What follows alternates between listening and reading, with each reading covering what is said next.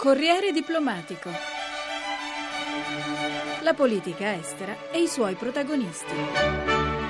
Italia e Angola sempre più vicine. Roma è al primo posto in Europa per le importazioni dalla capitale Luanda. L'Angola è per l'Italia uno dei mercati di riferimento del continente africano e non solo per il petrolio, ha detto il ministro degli esteri Giulio Terzi incontrando alla Farnesina il suo omologo Giorgio Rebelo Cicoti. Anna Maria La Ricchiuta.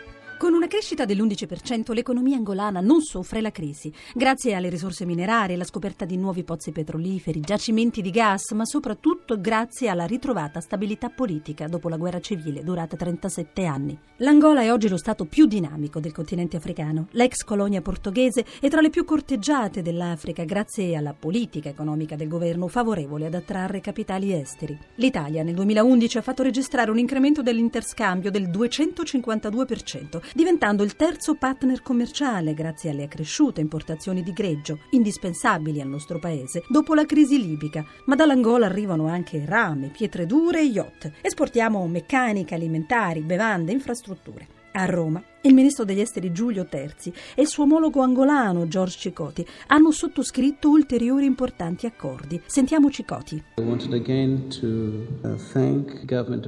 Ringrazio l'Italia perché è stato il primo paese occidentale a riconoscere l'indipendenza dell'Angola nel 1975. Stiamo rafforzando ulteriormente la cooperazione ormai decennale con importanti accordi in campo energetico e nuovi progetti per i biocarburanti. Abbiamo firmato con il ministro Terzi un accordo per l'abolizione dei visti per i passaporti diplomatici e uno per la collaborazione nei settori cultura scienza e in campo tecnologico. Il governo di Luanda vuole ridurre al minimo anche le restrizioni per i viaggi d'affari. Inoltre abbiamo discusso della possibilità di istituire voli diretti tra Italia e Angola.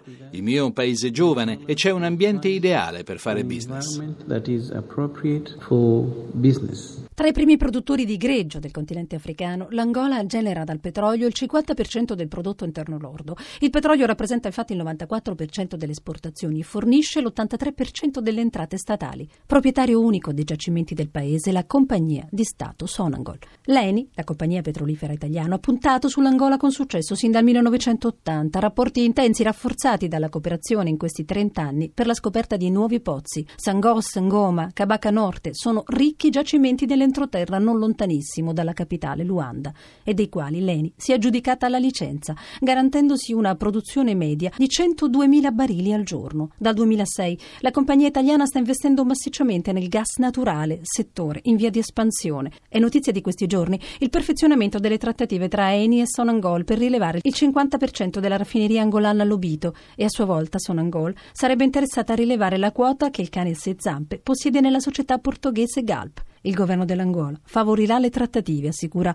il ministro George Cicoti. Uh, Sonengo, uh, wants to achieve Sonengo L'accordo Sonangol-Eni credo sia una soluzione molto accettabile sia per il nostro paese che per l'Italia. Abbiamo le nostre due principali aziende che collaborano insieme e si conoscono da molto tempo. Vorremmo continuare a incoraggiare questo tipo di rapporti che creano opportunità commerciali per entrambi i paesi.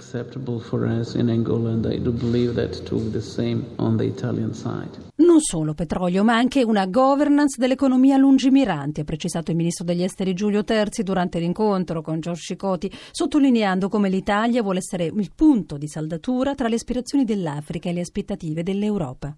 Sentiamo Terzi. Abbiamo appena firmato due importanti accordi bilaterali per l'esenzione del visto sui passaporti diplomatici di servizio e nel settore della collaborazione culturale, scientifica e tecnologica. Un segnale importante della volontà dei nostri due paesi ad approfondire le relazioni bilaterali nel quadro di un partenariato europeo. E a proposito di Europa ed Africa, domani al Consiglio degli Affari Esteri a Bruxelles, su proposta dell'Italia, i 27 discuteranno della tutela delle minoranze religiose alla luce delle violenze sistematiche in Nigeria contro le chiese cristiane. La questione sarà anche affrontata, ha detto il ministro Terzi, all'Assemblea parlamentare del Consiglio d'Europa il 28 giugno a Strasburgo. Sentiamo Terzi. Un piano più alto e più profondo di azione è sicuramente quello politico, radicato sulla necessità di migliorare i sistemi legali, normativi che inquadrano la tutela delle minoranze, dei diritti umani e della libertà di culto nei paesi che sono teatro di episodi di intolleranza così violenti come questi. Domani, domenica di preghiera. Nelle ultime settimane i morti sono stati centinaia.